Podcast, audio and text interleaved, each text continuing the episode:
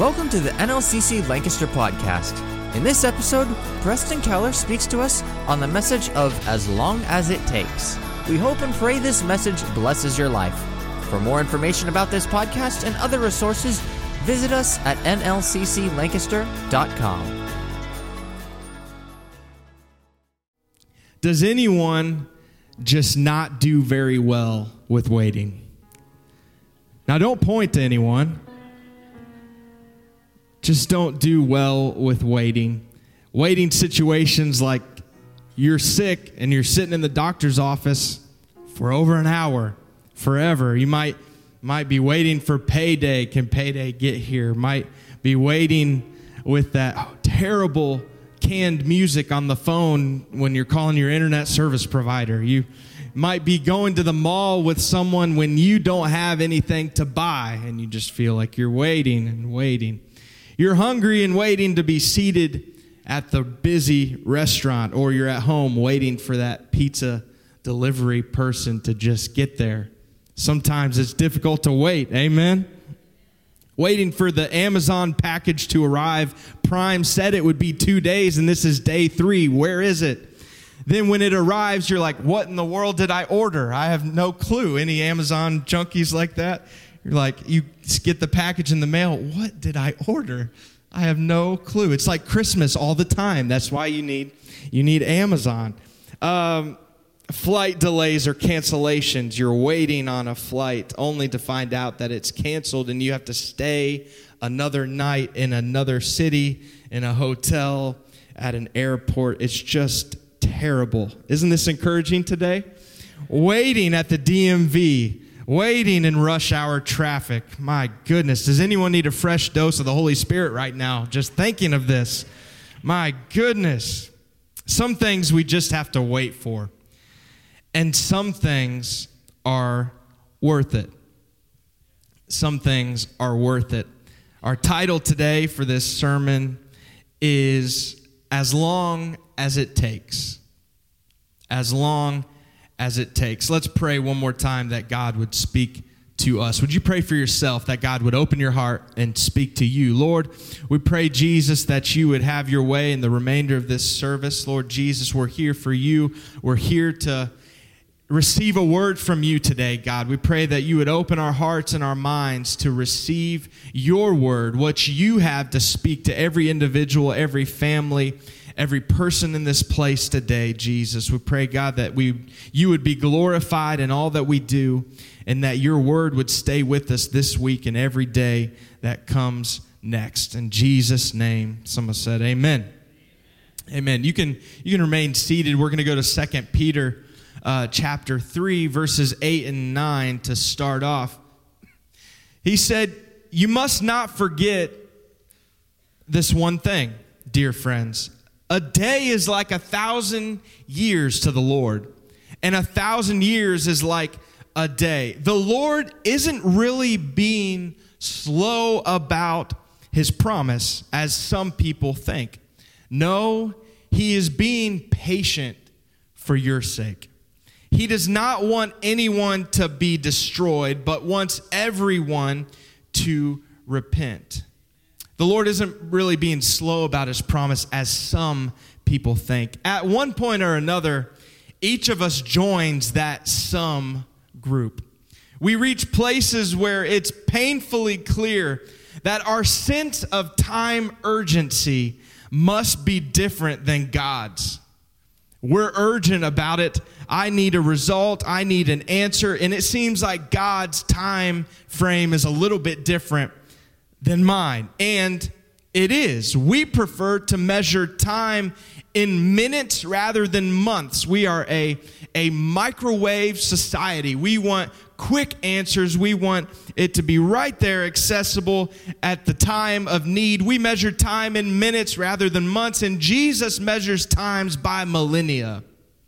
A thousand years is like a day, and a day is like a thousand years.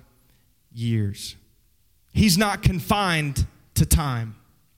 God knows that he sometimes appears slow moving to you and I, which is one merciful reason he gave us this word. He gave us this book, which God took thousands of years to assemble through men and women of God. It shows us that God is not slow or slow moving, but patient in working out his redemptive purposes in the best ways. Someone say patient.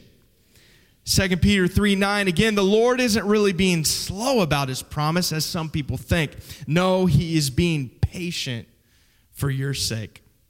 This shows that God is compassionate toward us when we wait for him. Sometimes for that, uh, for what seems like for a very, very long time. And we can look at Abraham and Sarah, where they were not only the parents of all of God's children, their, their lives are perhaps the most famous picture of God's redemptive purposes in what seems like a painfully slow pace.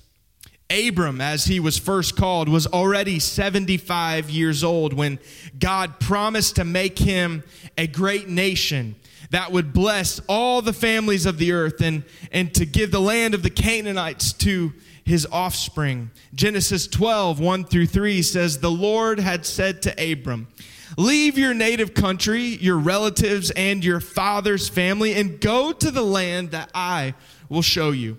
I will make you into a great nation. I will bless you and make you famous, and you will be a blessing to others. In verse three, I will bless those who bless you and curse those who treat you with contempt. All the families on earth will be blessed through you. However, there was a problem here. God had promised something to Abram, that he would be the father of many nations.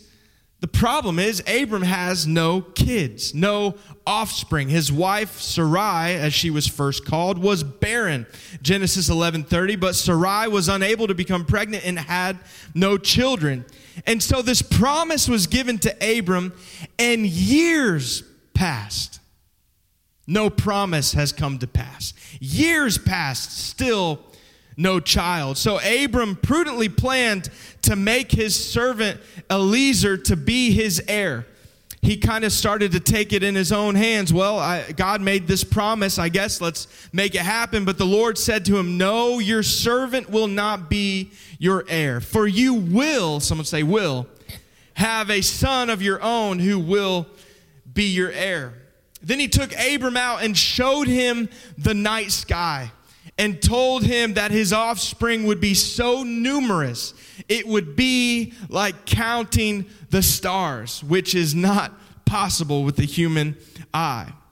So now Abram has this amazing moment. I wish God would just take me out to the night sky and make me a humongous promise. But even after that, years again passed by. Years later, it was still just Abram and Sarai in the tent. Sarai became desperate and gave up on waiting. She decided that her maidservant Hagar could be a surrogate childbearer for her. This sounded humanly reasonable to eighty-six-year-old Abram, but he did not consult God, and the solution backfired big time. Abram and Sarai became impatient with God's plan, and they took it into their own hands to fulfill a promise that only God could fulfill. Thirteen more years, someone say years, went by before God finally told ninety-nine-year-old Abram that eighty-nine-year-old Sarai would bear a son, and God changed their names to Abraham and Sarah. A year later, Isaac is born. It finally happened. It was twenty-five years of waiting.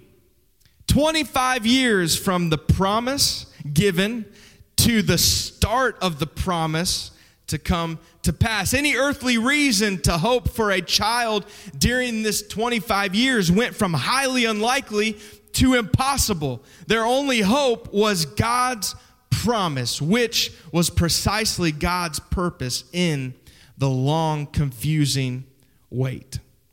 It was twenty-five years. When I was preparing for this, I couldn't help but think of, of Brother Gibbs' story when he uh, had a calling on his life. A promise was given to Brother Chris Gibbs that he was meant to do ministry in Africa. And, and as we know, we've shared this story, over twenty years after receiving that calling and promise from God, uh, did God open the door to make it happen. That's a long time to wait. I'm sure Brother Gibbs would tell you it wasn't always his timing. He knew he had this calling to go to Africa. He knew he had this calling to be a missionary, and he just had to wait. God's timing might have seemed slow moving, but it was perfect timing. In Romans chapter four, twenty and twenty-one, Paul talked about Abraham. He said, Abraham never wavered in believing God's promise.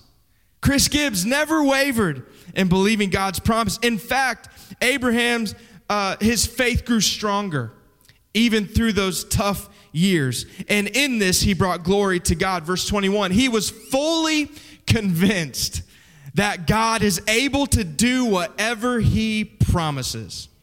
He was fully convinced. Today, I just feel like someone needs to get fully convinced that God is able to do whatever he has promised you that he was going to do. Well, I don't see how. That's okay, because God does. God knows. God determined that all of this, uh, that all of his true children would be born again through faith to a living hope, and then live by faith in his promises alone. So he took patient pains to cultivate that in Abraham and Sarah. And he does the same for us today. How long, O Lord? Have you ever asked that? How long is this going to take? One of the most profoundly comforting things about Scripture is how it reveals God's compassion for us impatient waiters. He knows that he can appear slow-moving to us. He knows that at times we are going to feel like he's forgotten all about us and is hiding his face from us. He knows that as he patiently works out his purposes, we will experience circumstances so difficult and confusing that we cry out in bewildered pain. And so he not only gives us stories like Abraham and Sarah to help us see that we are not alone, he also gives us songs to sing. A lot like Psalm thirteen. Verse one goes like this. This was a song. How long, O Lord, will you forget me forever? How long will you hide your face from me? This canon-filled songbook is full of raw poetry, more raw and blunt than many of us are, even when confiding our pain in our most trusted friends. And these were congregational songs. The people of Israel were to sing them together. And from this, we are to hear from God that he knows our waiting for him can be difficult. He knows it can feel to us like he is taking way too long. But he gives us permission to ask this question. How long is this going to last? How long, O Lord? If you've been waiting for an answer, I tell you today, just keep waiting because God is working. He reminds us that when we feel like he's forgotten us, it is an experience common to all of his children, common enough to warrant congregational singing about it. And as we pray or sing such psalms, they remind us that God, in fact, has not forgotten us. He has not forgotten us, that what we feel isn't always real and that God's promises are truer than our perceptions. God's promises are truer than our perceptions. Waiting can be draining. Amen to that. Waiting can be can be draining. It is draining, but I present to you good news today from the gospel of Jesus Christ. If you are waiting on him, renewed strength is right around the corner. Renewed strength is coming. Once again, Second Peter three nine, the Lord isn't really being slow about his promise, as some people think. No, he is being patient for your sake. God's chosen pace, as well as his chosen place for us, is redemptive. It's redemptive. That bewildering, bewildering, confusing, painful place where we feel like we're stuck and just waiting and waiting, could even be for years, it's actually redemptive more than we know. There is more at stake behind the scenes with God than we can see, more going on than meets the eye. But here are two gracious promises God gives to us when we are waiting. Promise one is Isaiah sixty-four four. For since the world began, no ear has heard and no eye has seen a God like you, who works for those who wait for him. Isn't that a good promise? Promise two, Isaiah forty twenty-nine through thirty-one. He giveth power to the faint, and to them that have no might he increaseth strength. Even the youth shall faint and be weary, and the young men shall utterly fall. But they that wait upon the Lord shall renew their strength. They shall mount up with wings as eagles. They shall run and not be weary, and they shall walk and not faint. But they that wait, someone say wait, upon the Lord shall renew their strength. Like Abraham and Sarah, God is working for you as you wait for him. And he will bring renewal to your weary heart. Never forget, God is working in your waiting. God is working in your waiting. So be strong and let your heart take courage, all you who wait for the Lord. He is able to do what he has promised. God is able to do what he has promised. He will not make a promise that he cannot fulfill. So it's not a question of, is God able? It's a question of, will I be strong enough, bold enough to keep waiting on him? To keep waiting on him after the promise is given. Miracle or not, keep waiting on him. Promise fulfilled yet or not, will I keep waiting on him? Waiting is difficult. But we're all, we all go through it. There's a song I came across earlier this year. It truly, it truly has, has wrecked me. Have you ever come across a worship song that just, that's your song for, for the season, for, for whatever you're going through? And, and this song is the inspiration for this entire message today. This message, message came out of a song, and I recommend you listen to it. Worship to it later today. It's it's by Alisa Turner, called Miracle or Not. It's a song called Miracle or Not. Verse one goes like this. How long will I have to hear the stories of how you were able?